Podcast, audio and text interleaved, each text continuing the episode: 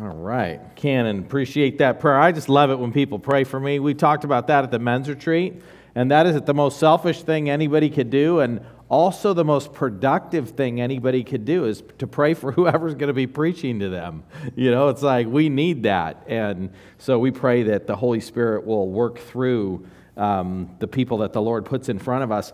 Well, I just wanted to say a couple things about the men's retreat. It was so enjoyable. It was so good. And we had, we had a group of men that, that gathered here on Friday and Saturday. And um, I just want to share a little bit about what, uh, how, how men were challenged.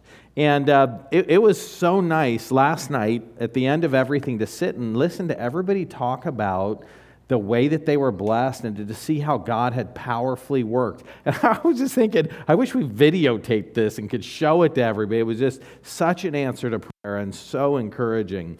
Basically, this uh, our theme this weekend was 1 Corinthians 16, 13, and 14, which just says, Be watchful, stand firm in the faith, act like men. Good theme for men's retreat. Be strong, and let all that you do be done in love. And uh, so Darren, uh, he, he taught us first, and, and uh, kind of the, his theme was all to, who desire to live godly will be persecuted. And just the thought about persecution. And man, that, that takes bravery, that takes strength. And persecution is something that, that Satan uses to shut down what, what God has called us to do. We're afraid to be persecuted. And so his points were that we need to prioritize godly living. That's what brings persecution. That we need to expect persecution and that we need to rejoice when it happens. A couple of things that uh, Darren said that really stood out to me were that uh, we are at war and in enemy territory. And we just need to keep that in mind as we live our life. And also that we should not try to calculate our way through persecution. We should just obey God and then trust Him to get us through whatever happens. That was super encouraging. And I just think about, you know, man, you could go to evangelism seminars and they could tell you that if you're doing a good job in evangelism, you never offend everybody, anybody, and everybody kind of likes what you have to say. And I just think that's not what happened to Jesus. That's not what happened to the disciples. That's not what happened to John the Baptist. And, uh, and it's just like for us to understand no, persecution and rejection is to be expected. And that is what happens to faithful people that do and say what God says we should do and say. And um, uh, John Boletto, he taught on holiness. And uh, basically, the fact that that is an attribute of God, that it's something that we're supposed to reflect. And so he talked about the fact that holiness is commanded, holiness is God's stated will for us. Holiness brings God glory. And then he ended by just talking about okay, so then how do you actually grow in personal holiness? And a couple of the things that he said that really stood out to me were that, you know, our personal holiness affects more than just us it actually affects the people around us. And he used Achan as the example. Achan sins, and his whole family gets killed, and Israel ends up losing this battle. And for us to realize that, that our personal holiness is not just something between us and God, it impacts everyone around us. And then he also brought out the point that men can be embarrassed or afraid to be vulnerable. And uh, that that really is something that hinders discipleship. We need to be able to talk about where we are and where we're struggling um, in order to grow. So that was just super encouraging. And then Michael, uh, Michael finished it up with uh, um, let all that you do be done in love. Um, the fact that, you know, we think about strength and all this stuff, but just to remember that what we do, we need to do in love. And his points, he first just talked about what is love. And he talked about the fact that we were made to love. That's God created us to do that. And that we need to understand and embrace God's love for us so that we can love others the way that God intends us to.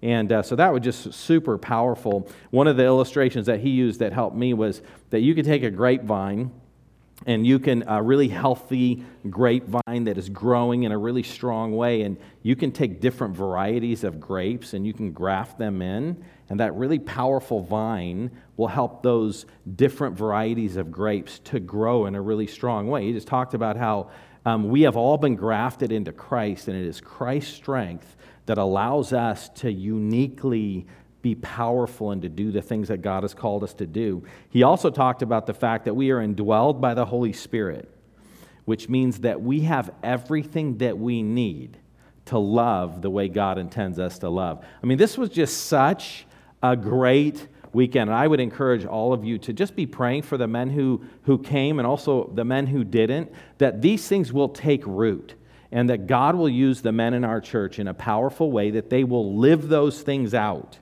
and, um, and influence uh, our church, influence their families, influence where they work. Anyway, it was just, it was, I got to tell you, it was just such a fun place to be and to watch God's gifts working. So that was, that was amazing. So, anyway, um, wanted to just uh, point that out because, man, I just felt like, you know, everybody should be able to benefit from the good things that God is doing here. So, this morning, we're going to be talking about spiritual gifts driven by love.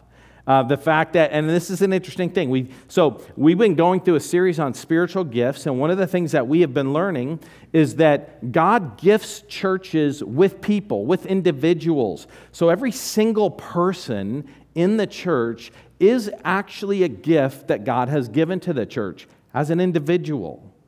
But the other thing that happens is that when a person becomes a Christian, the Holy Spirit indwells them. The Holy Spirit baptizes them. In fact, you are baptized in the Holy Spirit. That is what happens the moment you become a Christian. The Holy Spirit baptizes you, and that puts you into the body of Christ. We are all baptized into the body of Christ. So that is something that happens at the moment of salvation. And the other thing that happens is that through the Holy Spirit in us, God also uniquely gifts every Christian. And so we have a supernatural gift, ability that God has given us to serve the body of Christ. And so we recognize that. And um, one of the things that's crazy about the Corinthian church is that they were so gifted. At the very beginning of the book, Paul just says that you have every spiritual gift. But one of the things that you look at in the Corinthian church is they had a lot of conflict, they had a lot of division, and they were saying, I'm of Paul, I'm of Apollos, and they're kind of dividing up, and there's all these conflicts. And, and actually, the Corinthian church really struggled with the Apostle Paul, oh, he's a boring speaker and he, he thinks he's so tough and, and he's, he leads, but it's just because of what he can get. And so there's all these things going on in the church. And so Paul is just writing to them and he's talking to them about spiritual gifts and he's talking to them about love and how to think about sin and he's giving them guidance and direction. And one of the things that is so amazing is that they are so blessed. They are in such an area of need. Like when you think about Corinth and the sinful things that were going on in that city and how much that city needed a faithful church. Not just that, but when you think about all the people who made up this church, they were people that were saved from terribly sinful backgrounds. You know, you, you read the lists of things sexual immorality, homosexuality. I mean, just all these debauched things that were happening in their city, idol worship. And these people came to Christ, they came to the church, and God transformed them. And so it, this was like an amazing thing. And Satan's looking at the good things that God had done in the church. He was looking at the desperate need that that city had for a properly functioning church. And then Satan took aim at their spiritual gifts. He took aim at conflict, division, self centeredness in order to interrupt the things that God wanted to do. One of the things that uh, really stands out to me, one of the things I love about the Bible, love about what God says as He's writing to these different churches is that the truth is that we are no different today than things have ever been. Often we can look at our culture and society and we can just think, oh man, like if we look at recently things that are happening in the news and just where our country's going politically and some things like that, and we can just think, oh man, we are facing terrible times. It is so much worse now oh, when I was in school, we didn't have to deal with the things that people are dealing with in school now. But when you read the Bible and you realize these are not the worst times. There have been times like this throughout history. We see things that we think are new in our culture. They are not new. In fact, reading the Corinthian the book of First Corinthians, reading about Sodom and Gomorrah, reading about even the nation of Israel at times. There is no sin issue going on today that has not been going on forever. In fact, I would say that it's not as bad today as it's been in the past. You guys remember the story of Noah, right? Where God looks around at the earth and he says, Every thought and every intent of everybody's heart is constantly evil. And the earth is full of violence. And God says, I'm going to wash the earth by drowning everybody except Noah and his family. And so it's just really, I think it's important for us to understand that these days and these times that we live in, these are great times of wonderful opportunity. And uh, so we need to be, for us to be the church and the people that God wants us to be, we need to understand spiritual gifts. And we need to be using our gifts and appreciating gifts. And we need to know that love is the thing that drives everything that we do. And so we're going to look at, um, you know, I'm going to remind you of a few takeaways so far because Satan's always trying to mess up what we think about spiritual gifts. Here's one proper functioning of spiritual gifts is essential and that's why they're under satanic attack. You are needed, every single person. And it's important for you to know that other people need you, and so that you show up and you're functioning the way God intends. The other thing is that you need other people. And uh, it's, if you, you think about how pride could be so destructive, if you think, I'm the amazing gift that everybody else needs, come, allow me to use my gift because you need me. Um, versus realizing, actually, no, you do need me and I do have a role to play, but I actually need every single person. And that's what we've been learning in 1 Corinthians 12 is that there's prominent gifts, there are gifts that are not prominent, but every single gift is essential. Um, the second thing is that you should think about and try to discern your spiritual gift, and you should make sure that you're using it effectively. But this is the other thing. This is such a frustration. Anytime anybody teaches on spiritual gifts, people walk away discouraged and frustrated, and they're like, Yeah, I don't think I know what my spiritual gift is. And uh, after everything I've heard, I'm still confused. And the thing I want to encourage you with is you don't have to take a personality test to have a personality. And you don't have to know, well, am I an ESNJ? And you don't have to be able to label your personality to be able to live and to express your personality. And so I want to encourage you figure out what your gift is. You do not need to know what your spiritual gift is to use it in the body of Christ. And so, yes, let's figure it out. But don't be discouraged or frustrated. Be you and function. And uh, that's, that's the priority. And then the third thing is that spiritual gifts are given for the common good. No spiritual gift is given for self edification. That's one of the false teachings about gifts. This gift is for your, your self edification. And here's how you can use this gift to edify yourself. Wrong. And uh, we're going to run into, uh, in chapter 14, we'll run into some of the passages where people try to draw that idea. But it's like Paul saying, This is wrong. don't do this. And people go, Look, right there, he says edifying yourself. You know, it's like, No, he says, Don't do that. So, um, what we're going to look at this morning is we're going to see three important things that, you know, love is the motivation for the use, use of our gifts. And the second thing is that God is the priority in how we view and use our gifts. And the third thing is that God places gifts uniquely. You're unique, there is nobody else like you. And so we're going to look at that. And I want to start by just kind of reading in 1 Corinthians chapter 12. So if you have your Bibles, open up to 1 Corinthians chapter 12.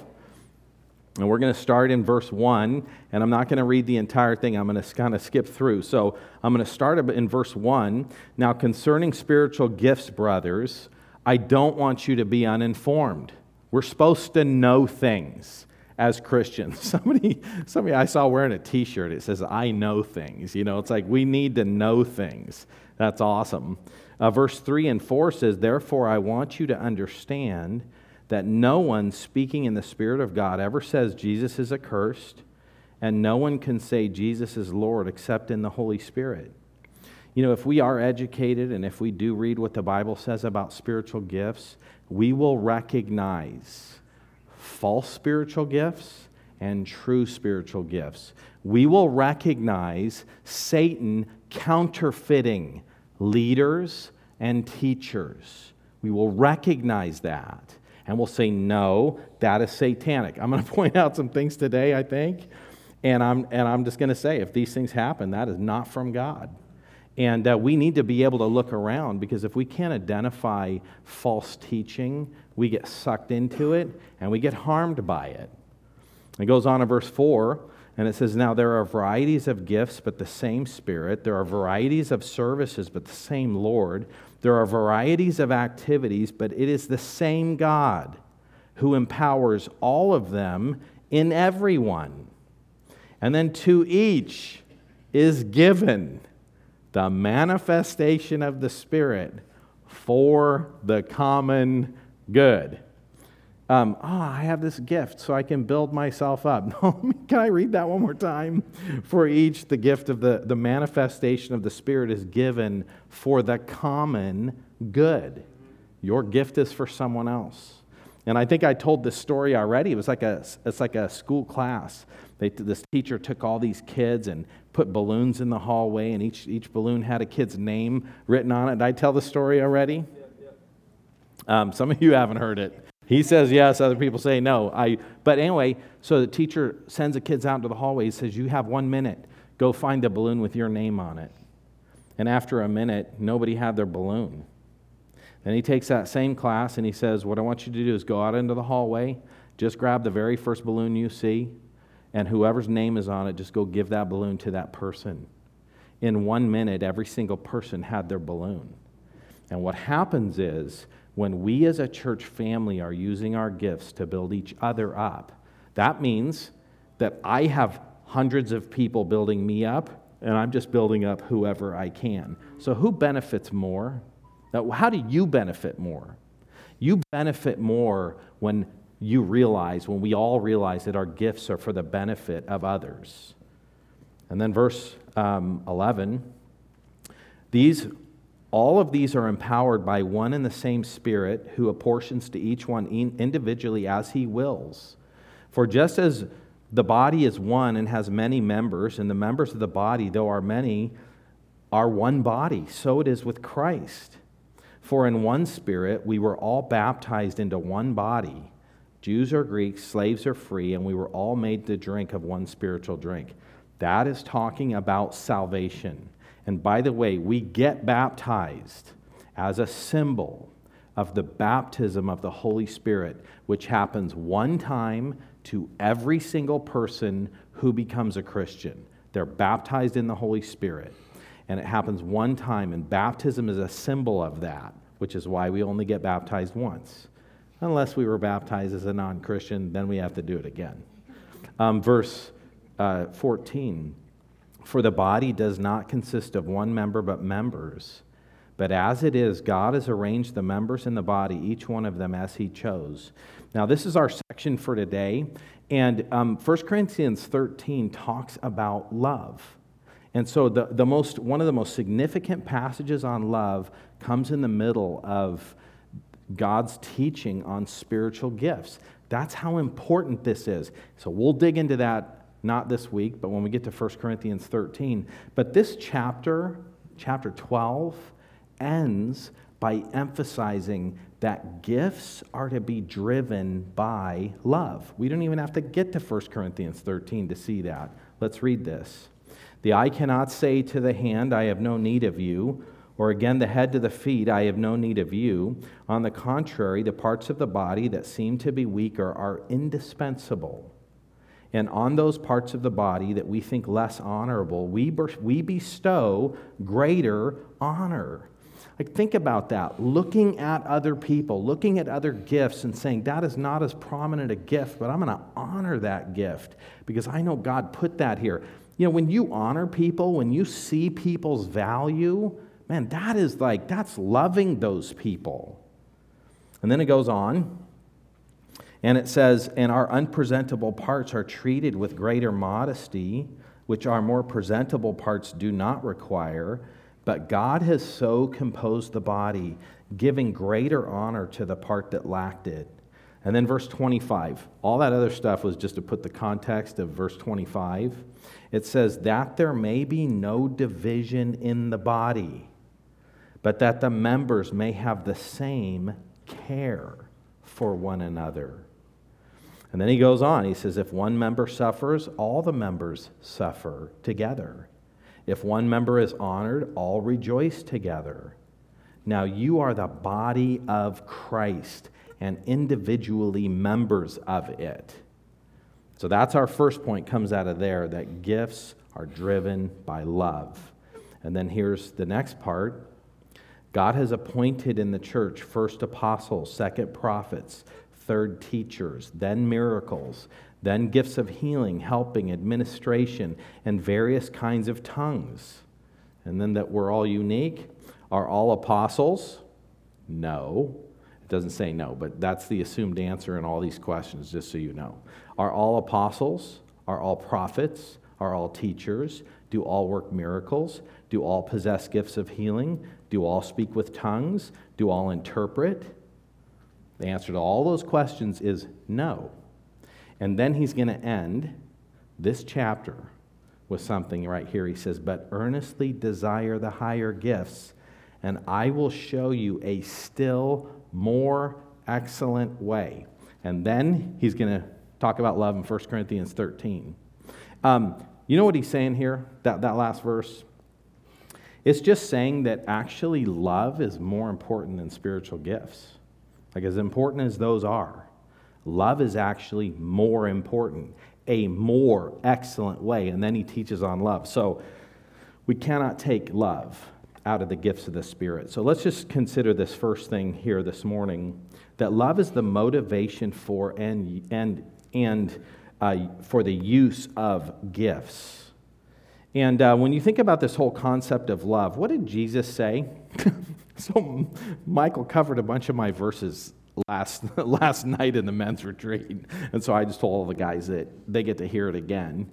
And uh, so a bunch of them didn't come today, evidently, because they felt like they already heard it. No. Um, you know, when, uh, when, a, when a lawyer goes to Jesus and says, What's the greatest commandment in the Bible? Yeah. What does Jesus say? Okay, he says, and this is in uh, Matthew 22, 37 and 38. He says, Love God with all your heart, soul, mind, and strength and the second is like it, that you will love your neighbor as yourself. Like, if you think about that, that, that Jesus says the whole Bible, the whole Old Testament is wrapped up in love God and love others. Now, one of the crazy things that you see people do is they will say, okay, let's ignore all the things that God said in the Bible. Let's just love each other. And then do you know what they do? They define love unbiblically. They define love by their own standard, they redefine it. So here's the thing God defines love. We don't define love. Um, have you ever heard somebody say, How could a loving God send anyone to hell? So we just need to prioritize love. There is no hell because a loving God wouldn't send people Guess what? A loving God does send people to hell. Uh, the Bible says that. Um, you know, I could never, this, this person, if, if they can't engage in this sin, oh my goodness, they, their life would be destroyed. It would be just so terrible. They, they would be so unhappy. A loving God would never tell this person they couldn't be happy. Um, that's not love. And so, what people do is they take this commandment they take the word love and then they cross out every single thing in the Bible with it. Instead of understanding that if you love God, you will obey everything in the Old Testament, right? Like, let's just talk, think about the Ten Commandments. Don't take the Lord's name in vain. You don't need to hear that. Just love God. A person who loves God would never take the Lord's name in vain. Uh, don't make a graven image. Don't bow down before an image. You don't need to tell people who love God not to worship idols. You don't need to tell them that because nobody who loves God worships an idol. And so all he's saying is if you love God, you will automatically do everything that the Bible says about your relationship with God. If you love people, you know, honor your father and mother, don't steal, don't commit adultery. Like, just take all the rules about how we're supposed to treat people. If you love people, you would never do any of those things. So you don't even actually have to know all that stuff. If you just love people, you will not do things to sin against other people, which sexual immorality is sinning against another person. So nobody would ever commit sexual immorality if they actually loved people. And so the greatest commandment is that we love God and that we love others. You know, Romans chapter 12 says this let love be genuine, abhor what is evil. So true love hates evil. Hold fast to what is good. True love loves good things, it, it loves what is true. Love one another with brotherly affection. you ever hear somebody say, I can love you, but I don't have to like you? That's not brotherly affection. So when you don't like somebody, you're not loving them. Like that's one of those cop out phrases we make to, to excuse our disobedience and having attitudes toward people that God does not intend for us to have. We need to love people with brotherly affection, outdo one another in showing honor. We're all taking turns honoring other people more than ourselves. What does the Bible say about gifts? The, the gifts that are less presentable, the lifts, gifts that are less prominent, we give greater honor to. That's just love. It's just loving people. It's just honoring other people. We're supposed to outdo one another in showing honor. And when it comes to the use of spiritual gifts, that's what we need to do. Don't be slothful in zeal, but be fervent in spirit, serving the Lord. Okay, all this stuff about loving other people flows out of a zeal of serving God. Our love for God pours out on the people that God has put around us. So, um, I always tell kids this. You know, I was a youth pastor for many years, and all, all, all teenagers rebel against their parents, and sometimes three year olds, four year olds, and five year olds rebel against their parents too, right? And I used to always tell them that you always know, you can always measure your relationship with the Lord. You not have these kids, they'd bring money, they'd go on missions trips, and they, they were doing all these great things for God, and, and uh, they were reading their Bibles and memorizing verses. And then I would just say to them, So, um, what's your relationship with your mom and dad like? You ever fight with your parents? And I used to always just tell them, you actually know what your stand, the basis of your standing before God by how your relationship is with your parents. Because if you love God, then you will love and honor your parents. And if you don't love and honor your parents, you don't love God. I don't care about these religious things you're doing. That is the measure of your relationship with the Lord. And since uh, none of you guys are teenagers, but some of you are married, I want to just say this to you. You can measure your relationship with the Lord by your marriage. Um, how well do you get along with your spouse? How well are you honoring your spouse? Do you put their needs above your own? Because I don't care what you're teaching in church, I don't care what religious duties you're doing, your relationship with God is reflected in how you treat the person you are married to. And actually, if you're a parent, the way that you love and treat your kids is a reflection of your relationship with God. Like these are just like, it's kind of like on a dashboard, you know, it's like there's like little warning lights that come on on your dashboard. And God has given us human relationships as a warning light for how we are doing with Him. And so, um, as you think about that, um, man, uh, we love other people um, by loving God. And that is a reflection of our love for God. Um, so, uh, one of the things I think about in this passage, if, if you'll look down at verse 27, it says, Now you are the body of Christ and individually members of it. So, I want you to think about this. When you love somebody at church, you are loving Jesus. Like, okay, this analogy is that we are Jesus' hands, we are his feet, we are his legs, we are his eyes, we are his ears. And so you love Jesus by loving people. The church is the body of Christ. You know, Jesus says that, right? When in Matthew chapter uh, 25, when he's talking about um, a judgment that's going to happen in the future, and he's dividing the sheep and the goats. And he's sending the sheep, the sheep on one side, the goats on the other. I think I did that wrong. I think it's the sheep on this side and the goats on this side. Um, but, if, but if I'm faced this way, it's the sheep here and the goats here. So you guys are all okay, but um, as far as right and left. But um, the, the issue with that is that Jesus just says, um, Hey, I was hungry and you didn't feed me. I was thirsty and you didn't give me something to drink. And people are like, Hey, when, when did we see you hungry or thirsty? And he's like, Well, when, when you didn't do it to the least of these, you didn't do it to me. And then he's saying to others, I was hungry and you, you fed me. I was thirsty and you gave me something to drink. And they're like, When did we see you, Jesus? And he said, In that you did it to the least of these, you did it to me. And so we need to think about that in the body of Christ and how we treat people and how we think about people. If Jesus were here, would you do that to him? When you're married, if Jesus were in your house, would you treat him the way you're treating your spouse? If Jesus were in your house, would you treat him the way you're treating your kids? Because Jesus takes all that personally, and that's the whole point. In the church, we are the body of Christ, and so we love each other, and that is how we love Jesus.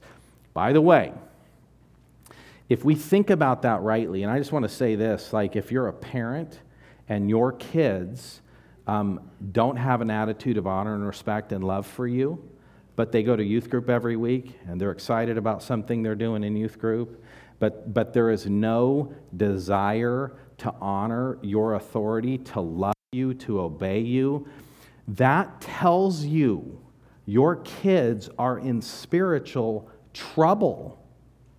And that's one of the huge mistakes that parents make as they're raising kids is um, they measure the spiritual well-being of their kids by what activities they're checking off.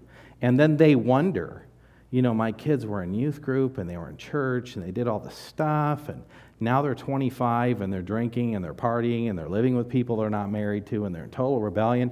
They were doing so well when they were young. But now look their life's a mess. And it's because nobody like thinks about how do you know if somebody's doing well? And we need to understand that about ourselves as well as our kids so that we can pursue spiritual faithfulness and discipleship before it is too late. And so we don't want to be pursuing it later, we want to be dealing with it now.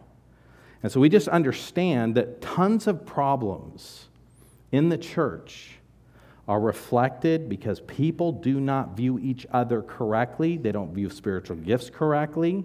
And there's tons of conflicts in churches because if you think about it, people don't treat each other as though that person was Jesus, even though the Bible says that all over the place. Like, how do you read the Bible? How can you be in church? How can you not? How is this not totally obvious if you read the Bible? Because it says it everywhere. Well, it says it here too. Um, let me read just a couple other verses about this. Beloved, let us love one another, for love is from God, and whoever loves has been born of God and knows God. Anyone who does not love does not know God, because God is love. How about that passage? 1 John. Um, whoever says he's in the light is a believer and hates his brother is still in the darkness. Do you hate anyone? Do you know anybody who hates anyone? Um, I mean, it kind of says that, right? Um, nobody can, it says in 1 John 4 7, um, or there's another passage in 1 John that says, If you don't love your brother whom you have seen, you cannot love God whom you haven't seen. So, hey, we all struggle with this, right? But we ought to take it seriously. We need to think about it. And we do fail. And you know what? As believers, we don't always love people the way they should, right? Like, this is not this portrayal that we all have to be perfect and we all have to love everybody perfectly. I mean, if, if we did that, we'd, we'd all be in trouble, right? But do you know how Christians respond to sin? They're heartbroken, they're convicted, they feel guilty, and the Holy Spirit inside them drives them to change. And um, so we don't necessarily change overnight, but over time we grow and change. And that's the reflection of the Holy Spirit in the life of a Christian. And that's what God wants for our church. Um, you know, we want to, uh, I mentioned this at the men's retreat, and I've talked to this with the elders a little bit. I really want our church to be a place that if the rapture happened, that Rancho Santa Margarita, that our neighbors would say, hey, what happened to Foothills Church? Where'd they go? Because they were doing this and they were doing this and we were being blessed in this way, and where'd they go? Um, but here's the deal um, our church is never going to have that kind of an impact in the community if we are not the church inside the walls that God intends us to be. It'll never happen. And the other thing is, if we're not the church that God intends us to be, well, what good is it to bring other people here? Let's, let's bring other people here so that they can learn how not to behave. Let, us bring some people here so that we can be unloving to them. Let's bring some people here so that they can watch us fight with each other. Let's bring some people in here so that they can see jealousy and division happening within the church. Or you want to know what else happens? You ever hear of church divisions, church splits? You ever see conflicts in churches where you got these groups? And, and I've heard people talk about the church. Oh, the church was so amazing. I remember way back when, when the church did this and the church did that, and it was just so wonderful. And then you think to yourself, yeah, and what happened? We, we can gather people together so that we can blow up and have everybody go different directions because they don't like each other. And then we think, man, man, we, we build the church up and then it just falls down and we build it up and it falls down. And I, and I just think about all the waste, all the harm, all the damage that happens in a church because people don't put this stuff into practice. Hey, we don't want to be that, right? We don't want to gather people so that we can you know, destroy them, harm them. I remember the church, I loved it, and then this terrible, you know anybody who's been injured and damaged in the church? And it's like we don't gather so that we can then harm people. And uh, what stops that from happening is this it's when we actually are driven and motivated by a love for Christ that reflects itself in our relationship with other people. And by the way, when you're working on stuff in a church and you start confronting division and you start confronting some of that unhealthy spiritual behavior, guess what happens? Sometimes people get mad because they don't want to be confronted. They don't want to do the things that God wants. And uh, that's a shame when that happens. And sometimes God prunes churches. And, and you'll have like churches that are together, and there's people in the church that are unwilling to change. They are unwilling to do things that God says to do. And so then God prunes them, takes them out. That's not a bad thing. That's actually a gift. I mean, it's heartbreaking for a person who won't change. It is a blessing for a church family when God removes spiritually unhealthy, divisive people. And we need to be very careful that we don't slip into that, but that we just go, hey, what'd God say? I'm going to do that. Here's the second thing that we're going to see here is that God is the priority in how we view and use gifts. God's the priority in that. Let me just um, look at this, verse 28. And God has appointed in the church first apostles, second prophets, third teachers. God's putting an order on these gifts of people that He puts in a church first, second, and third. And then He continues the order, but He doesn't even number them. He just says, then miracles, then gifts of healing, helps, administration, and various kinds of tongues. So he creates this order and he lists these gifts. So I want to just briefly, we're going to come back and address these more um, in the coming days because we'll run across this more in, in 1 Corinthians. But I want to just say something. First of all, God appointed these things. This is an emphasis on God's sovereignty. When you read chapter 12, it is an emphasis on the authority of God and how He works and what He does and that He chooses and He puts people here and it's His power that accomplishes things. It's all about God. It is not about us, which Satan wants it to be all about us. And um, the other thing is that nobody gets to choose what their gift is or what position they hold. God decides that. God puts people in positions. You know, that's something that's been super helpful for me over the years. Um, there's times that in my life I've had leaders that I would not have picked. And um, there, maybe there were things about them that kind of bugged me. you want to know what always helped me navigate that? I always thought to myself, yeah, maybe I wouldn't have picked this person, but guess who did pick them? God. And so every time I felt aggravated or every time I felt like, yeah, that person's not doing this how I like and that person's not doing the thing I think's best, you know what I thought to myself? I'm not God. And God apparently thinks that person should be there doing those things. And me being able to understand that has allowed me to function in what I view as less than perfect. And sometimes later, I've come to realize that the way I saw things wasn't actually right. Other times I've come to realize that, yeah, that was a legitimate weakness that that person had, but God still used them. And God's not dependent on the perfection of other people. And so we need to understand God's sovereignty as we think about our church and the church family. So um, let me talk a little bit about apostles. So the word apostle means one who is sent or commissioned with authority. It's a, it's a person sent out as a representative. Every time in the New Testament that this word is used, it is not translated apostle. Most of the time it is, but sometimes it's translated as a messenger. And so there are capital A apostles. You know who the capital A apostles are? It's the 12 disciples, it's the apostle Paul. And the early church had some apostles that they sent out. Um, have you ever heard of anybody claiming to be an apostle today? Um, I would say there are not apostles today the way there were apostles in the New Testament period. God was building the church with apostles. And so these people were sent with special authority.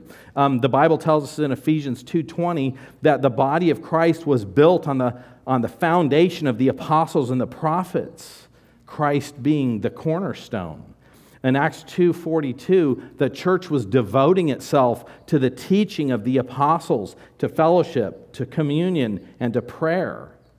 And uh, so there's other examples in the New Testament of people that were sent out uh, by churches, and that's usually translated messenger. Um, and we'll look at more of those at some point in the future. Um, so apostles, unique foundational, somebody that God used to build the church, um, uh, official representatives of Christ. Um, then there were prophets. You know what a prophet is? So, a prophet is somebody who speaks forth. Sometimes prophets, there are people who proclaim divine messages, and um, sometimes they're the human originator. Like if you look at the Old Testament, the prophets wrote the Old Testament. Uh, the apostles, uh, Paul was a prophet and he wrote the New Testament. And so, the, so the, the prophets are people that God divinely spoke through. Now, not every prophet was writing scripture. God gave prophets to the New Testament church as the New Testament church is being developed. Now, think about this. You have the Old Testament, right? And so you've been told, don't eat bacon. you know, the Jews, don't eat bacon and don't, don't mix your clothes. You cannot, you cannot have clothes that are cotton and polyester. That would be wrong. And don't eat shellfish and, you know, all these things and just the uniqueness of the Jewish nation. And then the apostles come and Jesus comes and, and Jesus comes and he dies on the cross and he says, okay, I'm the fulfillment. And the Old Testament law has not passed away, but it has been fulfilled. And then Peter's told, right? They tell Peter, God tells Peter, go eat some bacon. This is in Acts 10 when he's going to go see Cornelius. And Peter's like, heck no, I've never disobeyed the Bible. I am not going to disobey the Bible. What does it take to, to say, no, that's different? And so God sends apostles and he sends prophets to speak on his behalf. Now, how do you know when a prophet is from God? Well, the Bible tells us how to know that. And so um, in Deuteronomy, it says the first thing is if a prophet comes to you and tells you, this is Deuteronomy 13, if a prophet comes to you and tells you to worship other gods, we could expand that and say to disobey something in Scripture. And then we could say, and the guy does, in Deuteronomy 13, and the guy does a real miracle to prove it. So we take God's word, we put it up there, this guy comes, tells us to disobey it. This is Deuteronomy 13. He does a real, genuine miracle. You know what it says after that? God's testing you to see if you're going to obey him. Kill that guy. That's what it says in, in down verse 6 or 7 of chapter 13. So, a person who does a real miracle and contradicts Scripture is to be killed in the Old Testament. So, that's, so that's one measure. You remember when the Apostle Paul's preaching to the Bereans? You remember what they did? They searched the scriptures to see if what Paul was saying was true because a true prophet does not contradict scripture. So there's a second way you can tell a false prophet. This is Deuteronomy 18. And that is when a person comes and they say, Hey, I'm speaking for God. And then they make a prophecy, and that prophecy doesn't come true that guy's supposed to be killed too because God never makes mistakes. God doesn't make wrong prophecies. So in the New Testament, it's this transitional time. You have the apostles, and so they're in a sense guiding. These are the 12 guys that hung out with Jesus. And so they're, they're like overseeing, giving guidance and direction. God is speaking through them, He's giving new things. And there's other prophets as well that are guiding and helping the church because they don't have the Bible. And so there's unique ways that God is miraculously affirming these messages. And by the way, um, you know, none of them said disobey the Old Testament. They helped understand rightly how to apply the Old Testament now that Jesus had come. And uh, one guy in Acts 11, his name's uh, Agabus, and he stood up and he foretold in the Spirit that there would be a great famine all over the world. And it really happened. So God through this prophet is helping the church stay alive. It's he's testifying to everybody. God is speaking the future through these people.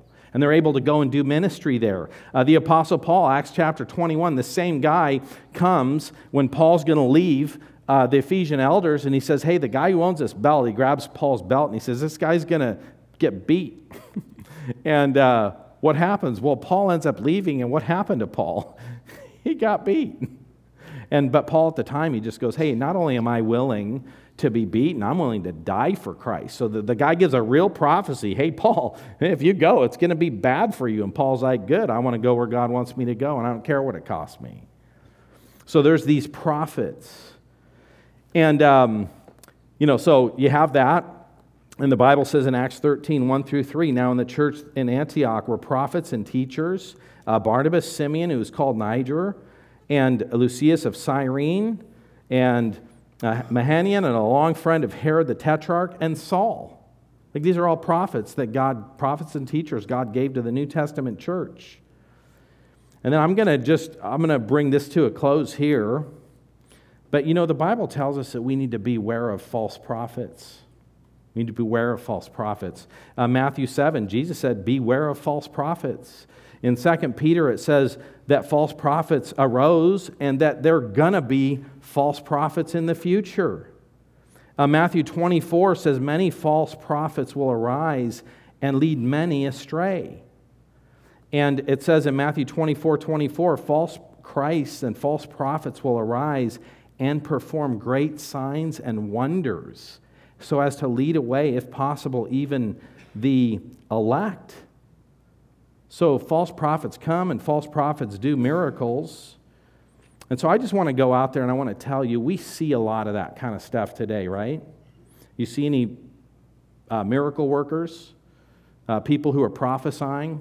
I've gone to Christian gatherings and, and I've had somebody say, um, Hey, I need somebody who can give a prophecy. We, we need somebody to come give a prophecy. And, uh, but, but he says, I would like a three by five prophecy, not a long prophecy, but a three by five card prophecy. If you could just come forward and give us a prophecy. And I'm just thinking to myself, um, could you picture a, a, a, king saying to Isaiah or Jeremiah, hey, dude, not 66 chapters. Dude, I'll, I'll take a three by five card. And, and I'm just sitting there thinking to myself, if you think this is prophecy, if you think this person is actually speaking for God, you're going to tell them how long they can talk? Like, we'd sit there all day to hear what God has to say. And then I hear these people getting up and sharing their prophecies, and it's kind of like a devotion. Hey, I read this in Scripture, and it was very encouraging to me, and I want to challenge you with this. And you know, the truth is, uh, for those quote prophecies, there's nothing wrong with anything I heard that, that the people actually said. But I can tell you this not a prophecy. It is, it is a terribly um, shuddering thing to stand up in front of a group of people and say, I am speaking for God. God is speaking for me. You know, in the Bible, when people did that and they did it inaccurately, they were destroyed, they were judged. Um, God, God, like, people that speak presumptuously are killed. There was a prophet that got up and said, Oh, hey, God's going to free Israel. Uh, the Lord is speaking through me. And he gives a prophecy. And um, God tells Jeremiah, Go tell that guy that he's going to tell people, he's going to lie to people claiming to be from me. Let me tell you what's going to happen to him because he said that.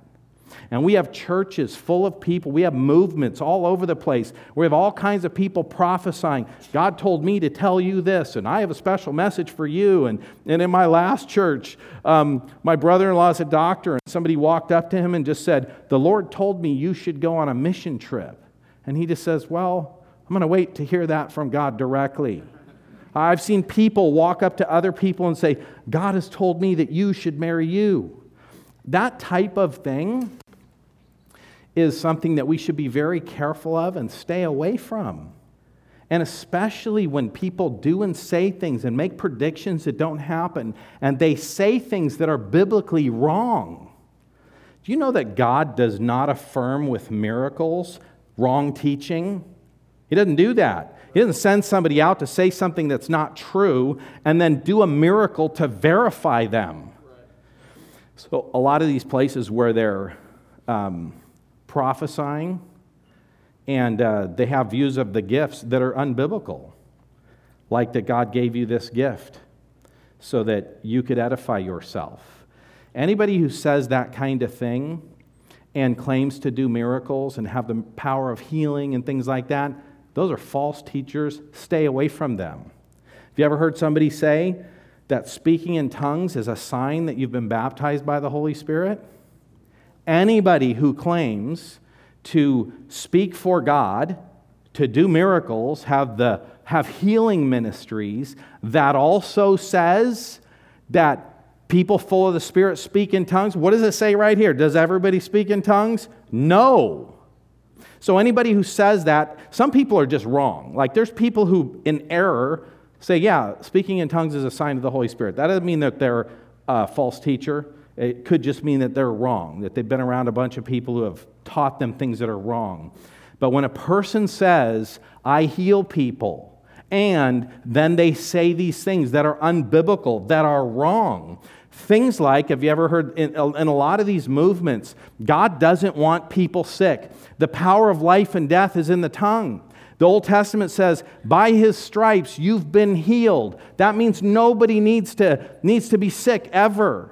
Um, as Christians, we can claim physical healing. Anybody who says that is a false teacher, especially if they say, We do miracles. So all the people were there slaying people in spirit in the spirit, and they have all this heretical false teaching. And, and it's like, so here's the thing with, like, there's this whole debate about, you know, are, are, the, are these miraculous gifts for today or are they not for today? I know good, solid, faithful people who believe that the gift of miracles and all those things are still in operation today. You want to know something about those people? They do not proclaim all, this false, all these false things.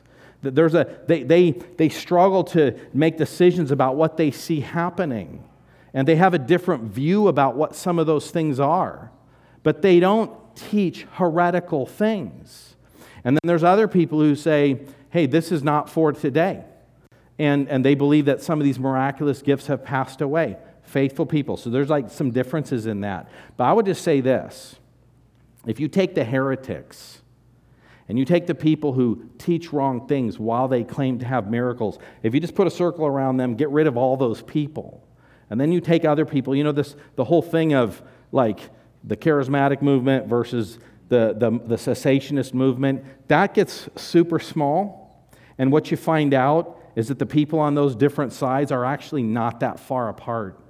So if we just look at what does Scripture say, let's get rid of the, th- the people who identify themselves as false teaching. There's way less drama and conf- controversy within the church. And so um, these are things that we need to value the teachers and the miracles and gifts of healing, and we need to think about what all those things are. And so we'll come back and we'll pick some of this up um, the next time we're together, and we'll, we'll talk about gifts of healing. We'll talk about the gift of tongues. We'll talk about some of those things Matt, uh, referred to in this passage. And then we'll talk about what Jesus says about love. Let me pray for us. God, I just thank you so much for your word. God, thank you for giving us truth. And God, I pray that we would be people that do not squelch the power of the Holy Spirit, Lord, that we know that you are a powerful God who does miracles. You always have. And Lord, we pray and you answer prayer, and Lord, you heal people. But God, I pray that you would help us to think rightly about spiritual gifts, about prophets, about apostles. And the, Lord, we would not be deceived by all the counterfeit work that Satan is doing and that we would be able to identify and value your leading and your truth in your name. Amen.